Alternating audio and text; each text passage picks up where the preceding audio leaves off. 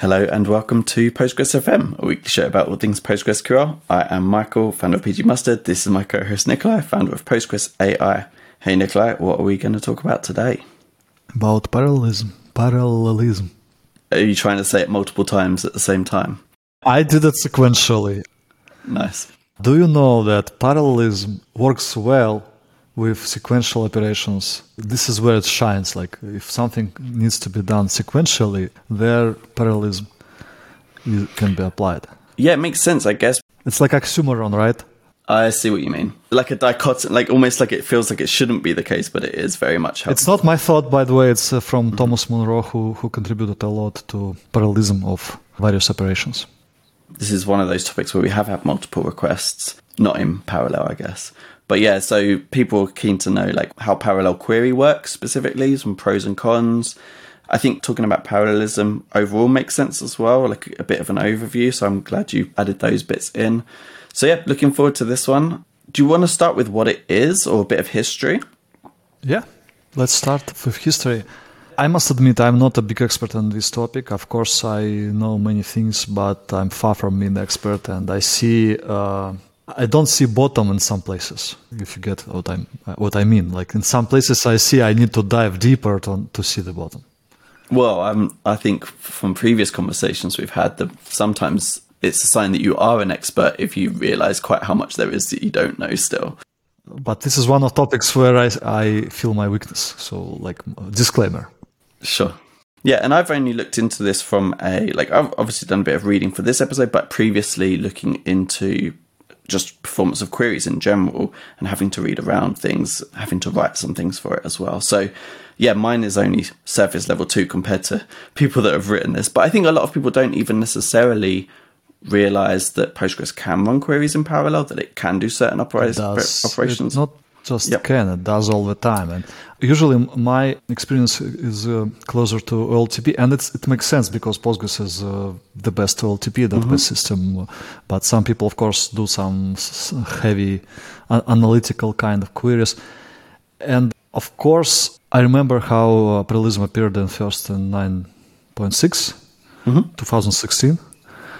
Uh, easy to remember six six right and so on and but you need to remember that uh, 9.7 became 10, so 2017. But it was not enabled by default in 2016 and 9.6. Correct. And I remember there were fears that in OLTP context, it's not a good idea to have it because it's more for analytical queries. Uh, let's enable it dynamically for particular queries only because, of course, it has some overhead. Yep. So for OLTP, we want like only like single core operations and not, but eventually Right now, we live with it enabled by default, and we see benefits uh, and so on. Of course, sometimes uh, application produces not optimal, suboptimal queries, uh, even, so, even sometimes having sequential scans or heavy index scans. And in this case, parallelism works well, improving the speed and, and so on. Unlike, for example, just-in-time uh, JIT, uh, which yeah. Uh, we usually recommend disable for LTP. This we recommend usually enable, and, and it's interesting. I think it's a similar conversation, and the difference is that the the the defaults are better for the parallelism settings. I think the JIT one, basically, I don't think the cost uh, estimations are quite right. I think maybe we'd be able to leave that one on more if it had a higher cost threshold or had some costing improvements. I think parallelism costings are a bit better and it tends to not cause as many. What about planning time? Planning time also affected, right? Yeah, good point. I'm not sure about the. I'm. I haven't seen many parallel queries that also explode planning time, so I don't think it's as bad as things like number of joins and things. So it's yeah, I, I haven't seen it cause excessive planning time issues. I don't know if you have. The reason I'm talking about this because like we definitely now live in the world where JIT probably should be disabled for OLTP cases, but parallelism should be enabled, sometimes sometimes uh, tuned, and we see it works well. Every release we have improvements and it works well and it makes total sense to me. By the way, we, we needed to mention that we are not going to talk about parallel execution on multiple nodes, like I don't know, like a Greenplum, Citus, all all those systems. We talk about only single node parallelism inside one machine. Yeah, core PostgreSQL. This is uh, important to dis- to distinguish, right? Yeah. And uh, also like to f- to frame what we have, we have it only for read operations, plus a different level for some other operations like vacuum, only manual vacuum, explicit vacuum, and uh, PG restore, and so on. But for queries, it's only for reads. We don't have it for writes still. But like for example, parallel copy would make total sense, but it's still under development. Yeah, we do have it for similar things like create table and create index, uh, create materialized view, refresh materialized view. Oh, it's also writes. We can consider Yeah. them right queries also, but DDL queries. For DML queries, it's only for read, read only for reads. Yeah. So select with these queries, and this is like since 2016 first non-default. Next year it was already became default in in version 10, former 9.7. Then it was developed better, better. Every year we have a bunch of improvements. Yeah, I think it's interesting. Like, it's a couple of things about those first few versions. I think it's really interesting. In 9.6, it was released, it was very limited in scope, but still useful for people. So it, I think it only supported sequential scans, a couple of join operations, and it was, as you say, it was off by default, and that was controlled by a, a very important setting. I think if you're doing, if we're going to be talking about this, it's max parallel workers per gather was set to zero. So that meant it couldn't use any extra work. Each query couldn't use any extra workers. And that in version 10, a couple of big improvements. One was that more scan types were added. So index scans, index only scans as well for B tree indexes and bitmap uh, heap scans as well. The heap part of those could be parallelized. Huge, huge improvements. Um, and that max parallel workers per gather was bumped to two, which meant we could get three processes by default on a query that could that supported parallelism. So one that suited it, uh, we could get up to three cores working on our query at the same time. Right, and let's let's maybe mention in this context. So so I remember in, in 2016-17, I, I remember we played with some selects, trying to understand is it worth having uh, it enabled by default even in 9.6 and i remember examples when I, we saw uh, very clearly that overhead brings some penalty so it's better not to enable it. But then somehow i lost traction and then uh, we already live in a world where it's everywhere enabled and we see it's beneficial. And if we check examples i think it's very doable to find examples where you disable parallelism for some query and you see that it's better in terms of in terms of what, by the way? Time and buffers, maybe, right? Bu- Buffers. Well, eventually, time. Time is the most important for end user. Uh, user doesn't like. Well, user mi- might care about buffers, but only those which produce final result, which goes to the user. Because if if it's like a terabyte to download, it's not good, right? But uh, buffers here also important, and overhead uh, I think exists in terms of both. So it's it's good to check both when we analyze and uh, make decisions uh, based on that. But let's let's maybe mention wh- like why parallelism is important at all, uh, philosophically and like theoretically and so on. I have some. I think I know where you're going with this, but I have some other like. Yeah, let's do the obvious ones first. We have a lot of CPUs. This is a Yeah, key. And a growing num- like in the the modern world, it's quite common to have a lot of CPUs available. It because people often scale up their database size, and especially in the cloud, that comes with lots of CPU. The key problem is that uh, CPU, uh, in general, c- CPU development, processor development, went into direction where one core cannot be improved as before. Like we had this, how's it called, the law. Moore's law, I think. Right, right, right. So obviously, the makers of CPUs, Intel, AMD, they decided to bet on multiple core approach, and we now have hundreds of cores easily in cloud. It's relatively cheap, especially on some kind of uh, spot instances you can play with. And this means that application needs to be adjusted because you cannot say like, okay, now we need like we want uh, to benefit from having multiple cores. But unfortunately, application needs to be changed to benefit from it. It cannot be done transparently in most in most cases. Sometimes it can be done in some trivial cases, when mm. work can be parallelized somehow and like well again like it's a different topic but some uh, algorithms algorithms can be parallelized but i remember even some languages exist like extensions to c and so on it's from my university 20 years ago i already forgot everything but uh, obviously to, to, make postgres benefit from uh, multiple cores it, it, needed to be heavily reworked by the way i remember also in 9.6 uh, a lot was, was done to uh, reduce contention uh, in shared buffers. It's also important. So a lot of areas need, need to be improved to benefit from multiple cores. And of course, if you have a few users, but like many, many more cores, like you have only like 10 sessions, but you have 96 cores. Okay, and three, three auto-vacuum workers default. Like, sounds like most of cores will be underutilized, and it's not good right? This is the key. The development of modern hardware dictates how to build software. Right? Yeah, it's an, it's an, there's an opportunity there, right? Like especially for things that are very easy to parallelize by giving it access to three times the workers. We, we're not going to get a three times improvement because, as you said, there is some overhead, but we could get close. Like it's not uncommon, especially once you bump that number up to get close to the number of workers times the benefit. So so there is there's huge potential, not as much as in indexing. You know, you see whenever you see a, a blog post that says we, how we sped up our database thousand x in in one easy step, it's that's never going to be parallelism.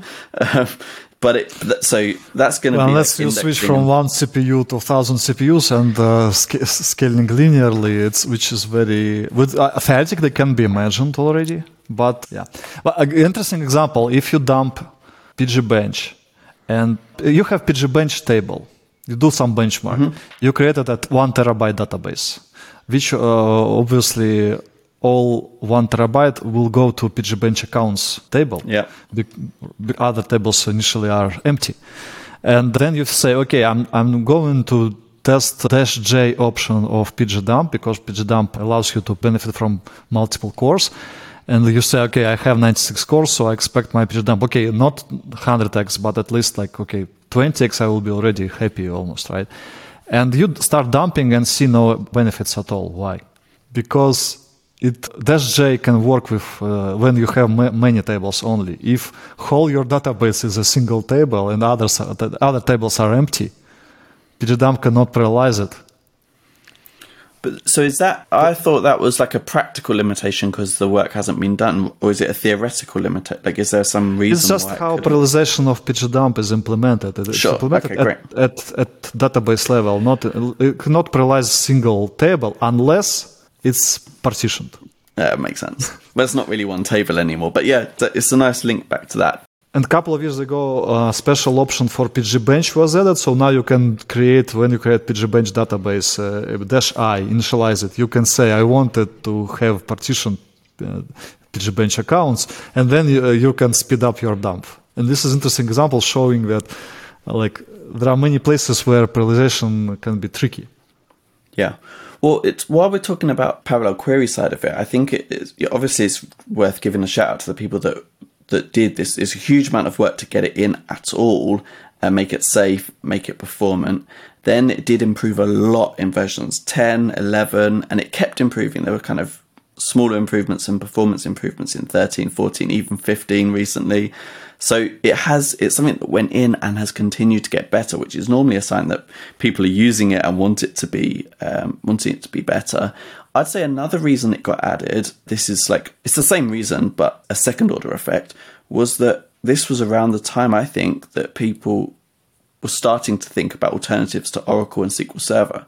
So I think a lot of, a lot of people migrating were probably struggling. This is a theory based on who was working on the on the feature and like which consultancies they were working for. But this isn't. I don't think this was a passion project for people who are excited about working on this. Yeah, there's demand. Came from, there's real need exactly. Right, and let me finish with uh, reasons dictated by hardware. It's not only about CPU. I see in many articles people mention CPU, like we have many cores, let's do it but it's not on. Ah, and of course, uh, very important that Postgres is still process based, not thread based.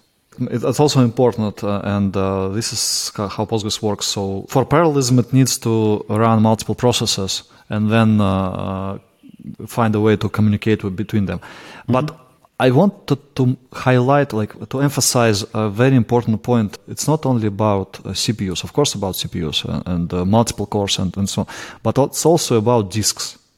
This is often overlooked when people explain why we need parallelism.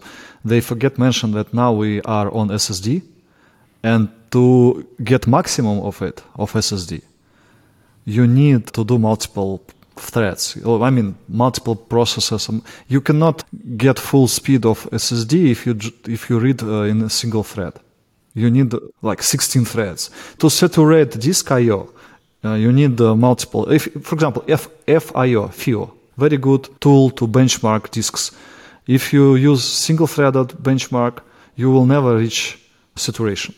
You need uh, like 8, 16 uh, threads and this means that to go full speed, especially if you have heavy queries, uh, you definitely need multiple threads or multiple processes and the communication with, between processes. So disks, are, in my opinion, are very important. But couldn't so? Here's a question: Couldn't that be an argument for having more connection, like allowing more users, for example, rather than like it, it's, it's, it's, it's not both. necessarily a it's both. Okay, yeah. Of course, well, if you have a lot of small queries in parallel. Of, of course, this is a different area. We uh, this is what I mentioned in 9.6. The, the, there was big improvement to, re, to reduce contention. Uh, uh, how we work with, with the buffer pool is organized. I remember a great uh, work from in post blog post from Alexander Korotkov towards 1 million TPS on single node. It was interesting that it was done around the same time when MySQL did it as well and they worked. We've mentioned it a few times. Yeah. Right, that's interesting, and uh, but it's not related to uh, processing of a single query. It's related to multi-user, multi-session uh, mm-hmm. Uh, pro- mm-hmm. processing. Uh, but uh, parallelism for single session is needed when again you have many cores, you have much fewer, and this and this is actually normal, much fewer active sessions right now. If you have more sessions, active sessions than cores, it's not good position already. I mean, usually we have some room. If we don't have this room, if we have 96 cores and more than 96 active sessions, I suspect this we saturated already either CPU or like most most likely CPU. It's not good position. But uh, usually we have some room, and why not to, to use some room and speed up one query and reduce contention as well? It will be it will be executed faster, and we will have average active session number going slightly down. It's good. Yeah, I was going to ask is this because. So we've got good note in the docs. I think actually the Postgres docs on parallelism are great. Are they far in far more detail than I was expecting when I first looked it up? I think they really do explain it well.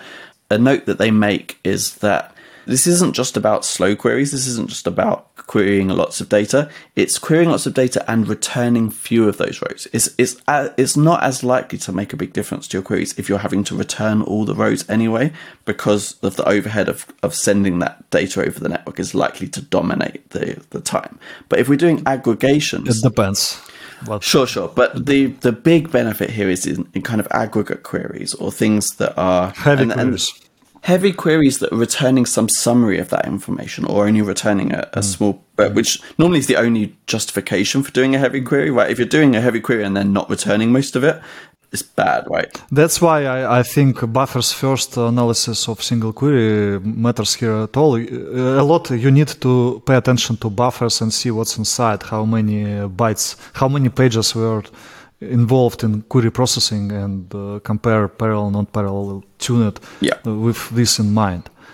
Right. So That's a good point. You, you return just one row, like like average aggregate, but uh, mm-hmm. inside it you needed to process a lot of buffers, and this yeah. explains why it's so heavy.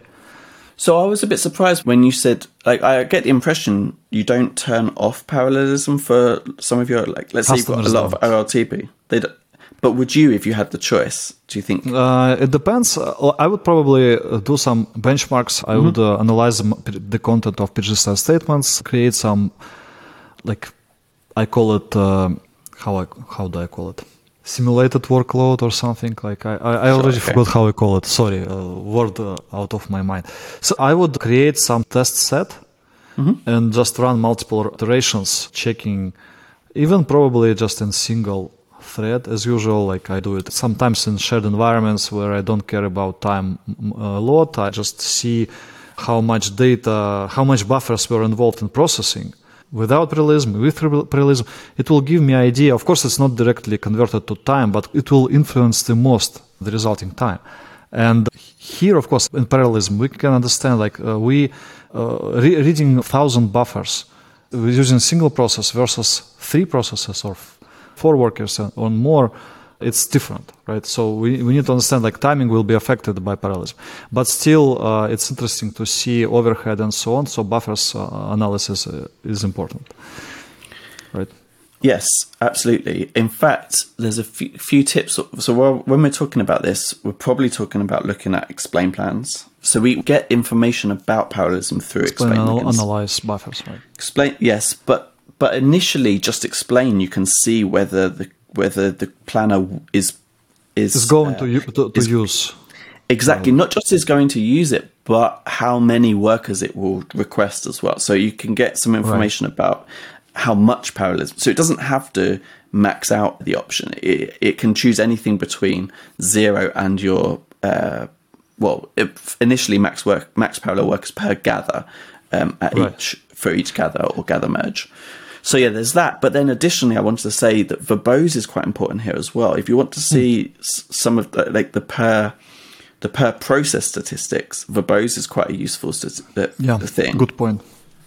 So what I've like, let me finish my thought. Probably yes, was not sorry. clear. Of course, if you if we need, for example, to deal with hundred buffers, for example, again, currently, if we forget about vacuum, we, we should discuss vacuum and create index and dump restores separately, which have parallelization and amcheck we mentioned last time. Let's let's talk about them separately. But for normal queries, DML queries, it's only about reads. So, for example, if we need to deal with thousand buffers originally fetched from heap using sequential scan, or from index using index scan, index only scan, or also bitmap scan, we understand that okay, if we have three workers, will it be three times faster?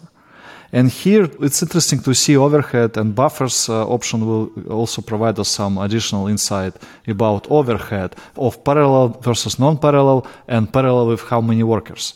And when planner chooses plan, it only takes two kinds of input besides query itself. First is statistics for all tables involved, mm-hmm. and second, planner settings and work mem planner settings from PG settings you have category special category about planner settings you can uh, and there are some settings uh, related to uh, parallelism yeah actually work mems are really good. It's, it's an important point Super here important. If, if, yeah if you're going to change your parallelism settings you also need to consider your work mem setting at the same time. Like why am i saying that? It's because most people realize that work mem can be used multiple times in a query. If you have multiple hashes or multiple sort operations, work mem can be used multiple times. That's why it's a, a scary parameter to set and why people often go relatively conservative, but they want to bump it up so that operations can happen in memory.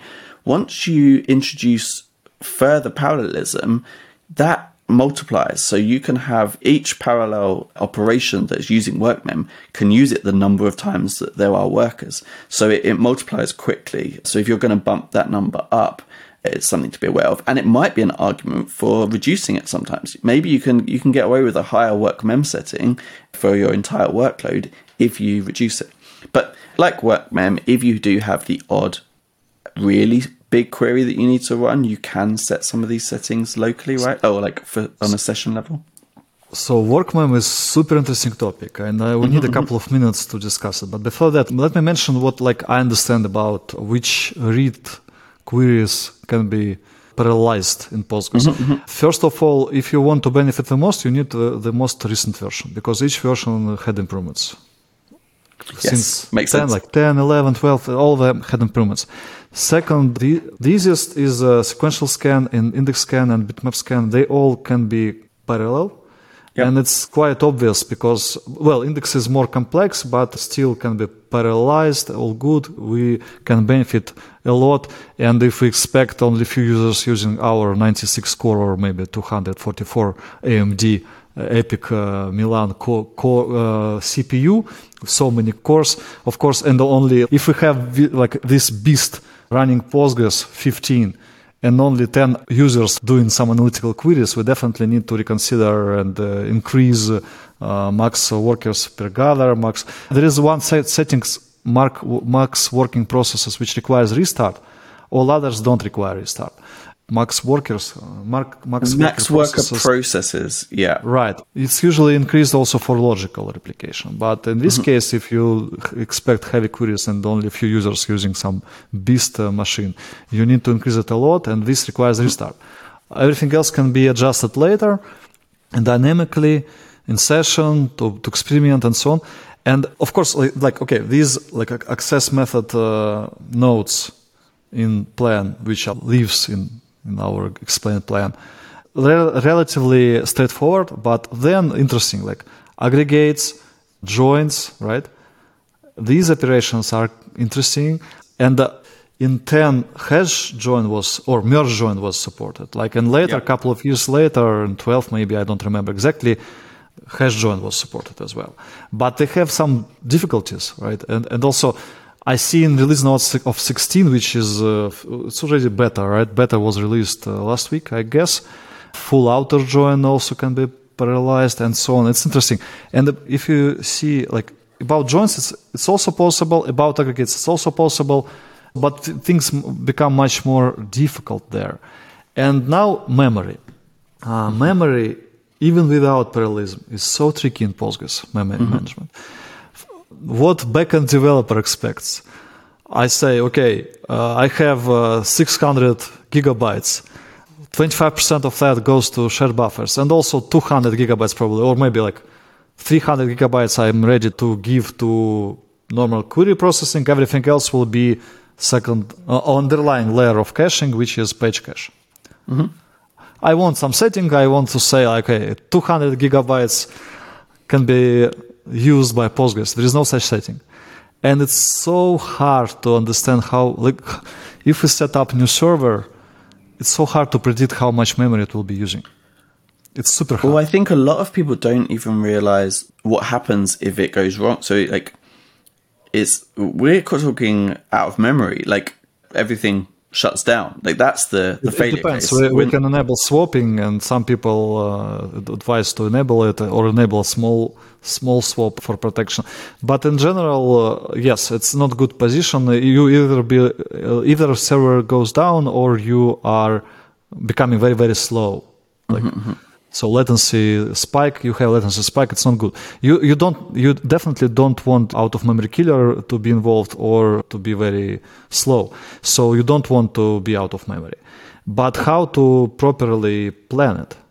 memory planning is super difficult topic. Maybe we should allocate for it a special episode.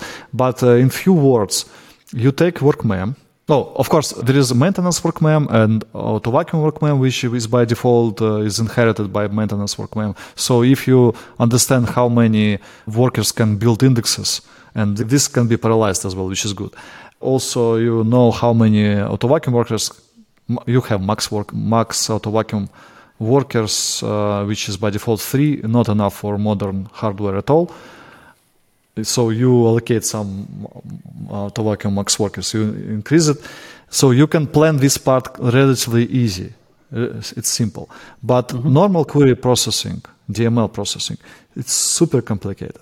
So you take workmem, and then you should understand workmem is what uh, not single session can consume but it can consume multiple times of work mem because it, it's how, my, how much memory is allowed to be consumed by ordering and join operations, hashing operations, which is becomes very complicated. Okay, one query can have multiple joins and uh, so, so it can consume multiple times of work mem. For safety, you need to take work mem and multiply, for example, by two or three. But in, but in reality, it's never allocated as a whole. Usually, it's mm-hmm. like some part of it.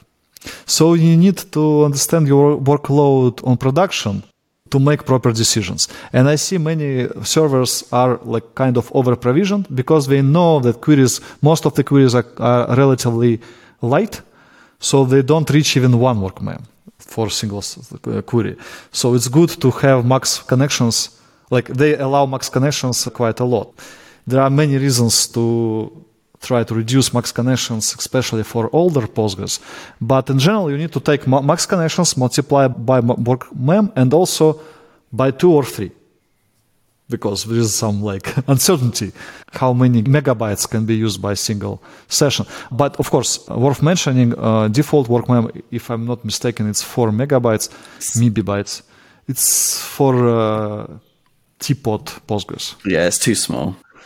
Right. So 100 megs is good. Well, for yeah, for big ones. But I think I think if I was setting defaults, I might try and argue for a, bump to 16 at least. Like I feel like there's almost no like even for tiny depends instances.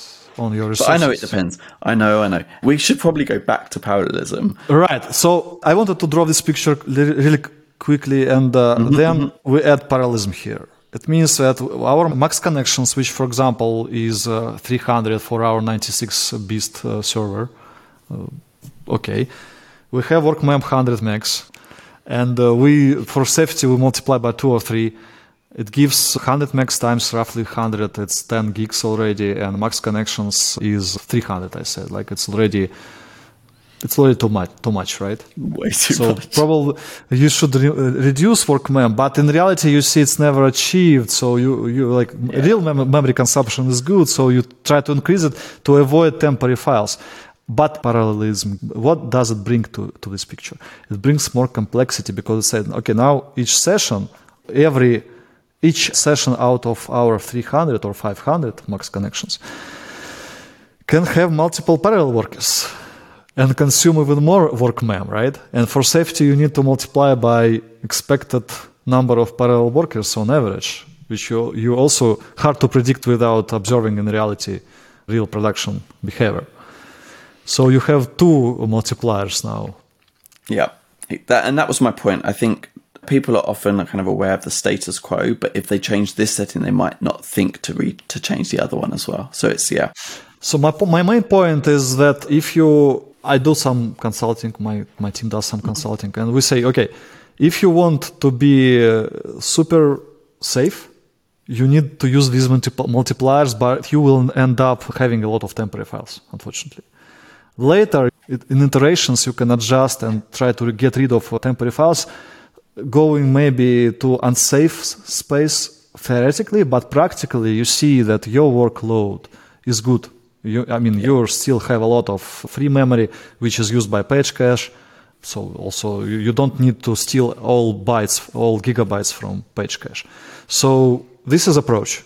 This is, this is theoretical, safe, approach, but it's very wasteful in terms of memory, because nice. and, and, and leading to uh, latency overhead because of temporary files.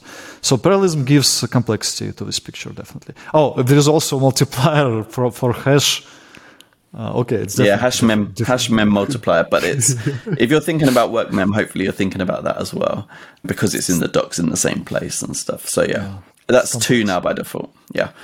Another tip, like well, before we move off, so parallel query, if you notice, like if you have a query plan that's not parallel or something you you think should be, one thing, for example, to be aware of is that user-defined functions by default are not mm. marked parallel safe. So that catches mm. a lot of people out. So you need to explicitly mention that those are parallel safe. That was another. And they should be in parallel safe as well, right? Uh, if also, they are parallel safe, yeah. Also, the, you probably deal with very small table, uh, tiny table, tiny index. There are two thresholds defining, uh, like below which, these two thresholds. One is for table, one is for index. Below them, it cannot be. You can adjust them and go down if you think it's worth, uh, but depends again. Yeah, good point. So you will never, like, if you don't change any settings, you'll never see a parallel scan on a tiny table. Oh, by the way, you know what? CPU is one reason. We mm-hmm. discussed it. CPU development dictates software development. Mm-hmm. SSD disks also, but memory we have some like it's so affordable, hundreds of gigabytes now. Well, it's it depends, of course, but right, but yeah, right. But if you're startup which grows really quick, like mm-hmm, mm-hmm. you need to, you have some money, but you cannot be slow, right? So you sometimes prefer just scaling vertically and uh, putting whole database or major part of it to memory, right? It's also it's possible. I mean, right in clouds, yeah. it's definitely po- it's one of options which we have, and it's quick. Of course, it requires some additional uh, budgets. And also, this is very closely connected to partitioning. Because when I say put whole database to memory, it might, might be not whole database but working set. And if you have tables partitioned, you probably have some old partitions which be out of memory. And you have fresh partitions which are in memory, and you start benefiting from, from, from parallelism because you don't touch disk and so and so on. And work with memory, of course, can be well parallelized, unlike magnetic disks, right? Is that a good transition onto things like parallelism for create index and yeah, vacuum? not, not for DDL and other yeah. So for create index is definitely a good thing because we like to recall this.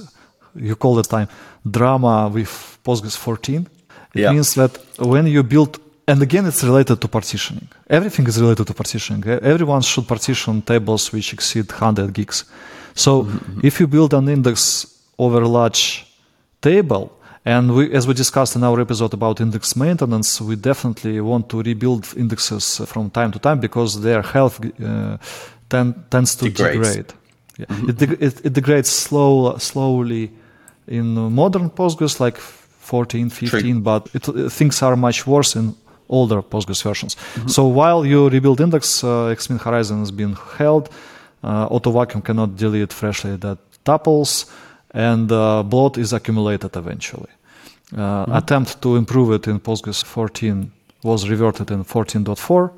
So it means that you want your index build to go faster because if you move faster, fewer write transactions, concurrent sessions, produce dead tuples.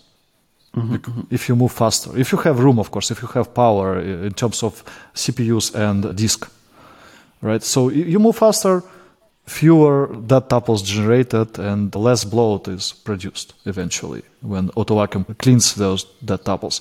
Makes sense, right? So you want to go faster, but of course you don't want to saturate your IOPS limits, for example, or disk throughput and so on.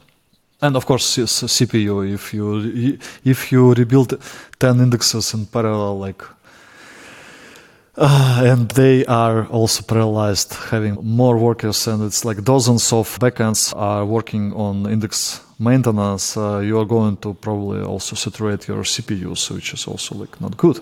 So this needs careful planning.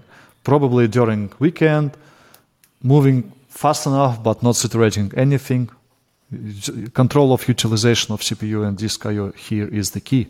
But it's a great feature because you can rebuild index faster, especially if it's on large table. It's good. Then uh, what else? Vacuum. Unfortunately, vacuum is parallelization works only for indexes and only for explicit vacuum. Auto vacuum cannot do it still. And maybe I'm, i missed something, but it's only for your manually invoked vacuum runs. But if a table has multiple indexes, it's quite often. The yeah. indexes can be processed using additional uh, workers, which is really good thing. I hope eventually vacuum will be parallelized even for a single table. But you know, like in general, again, partitioning is important because you can parallelize processing using just multiple workers if you deal with multiple partitions. Even with, for auto vacuum, in this case, this feature for explicit vacuum command which uh, applies only to uh, specific tables indexes. You don't care. You, we have many workers, we have a lot of partitions, we can process them uh, using auto vacuum, and that's it. This is the way to parallelize in practice if you have a lot of cores and a lot of resources. Yeah, and I think defaults in these areas are still quite low for most people, like in terms T- of like TPOT settings, yeah. TPOT yeah. Cool. What about analyze? Actually, I don't. I didn't look it up again, like I think a, a single table an, analyze for single table, it's not. I think, I, as I remember, it's not parallelized. It might be, but the key here is again, uh, we usually rely either on auto vacuum, so we need more workers. Mm-hmm. My recommendation is to consider like you have number of cores. Take something between 10% up to maybe 30, 40% of them, and this is your auto vacuum because if you think any writes they just mark X, Xmax or like then we need to really process it and you need to allocate a significant amount of resources for that to manage your writes right? So you definitely need to increase uh, to like a max workers. Three is not enough if you have dozens mm-hmm. of cores or hundreds of cores. So analyze either it's rely on your uh, to max workers, and again partitioning is good because analysis of large table, especially if you globally increase the default statistics target, like some people do. It's not good. But also there is important case when you want explicit analysis, especially after pg_upgrade.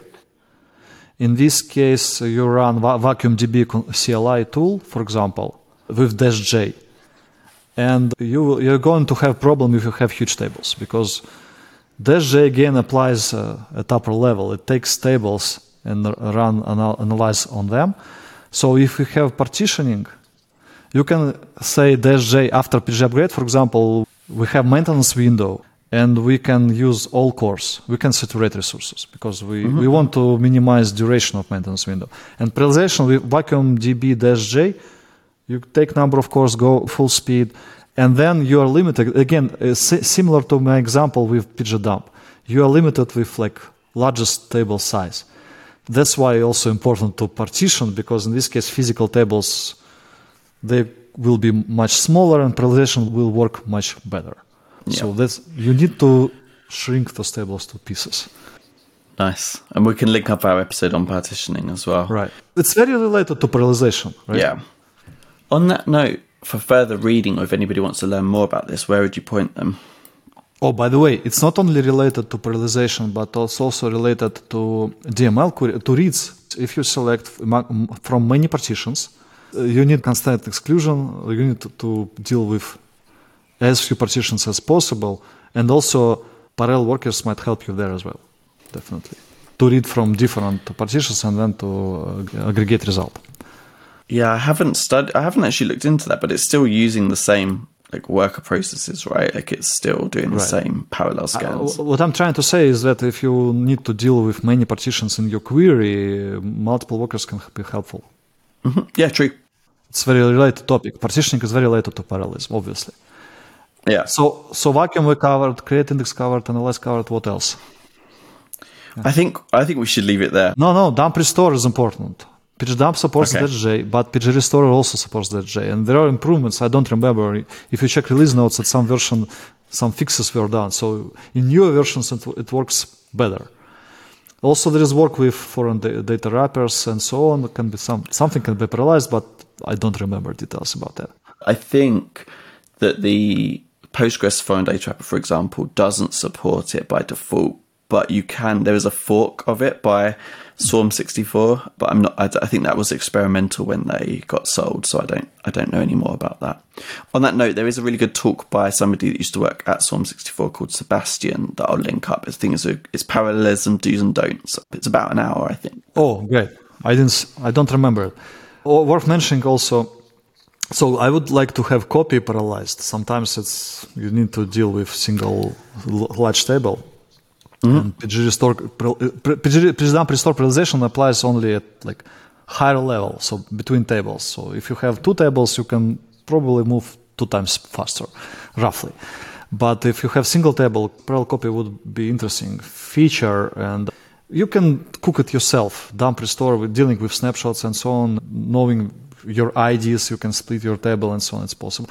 But also there is a create table as, uh, which is parallelized. Yeah. So and also materialized views creation of yep. uh, with uh, initialization of data. And refreshing materialized views as well. Well maybe something else. I'm sure something else. Uh, check release notes a lot of things were that. Absolutely.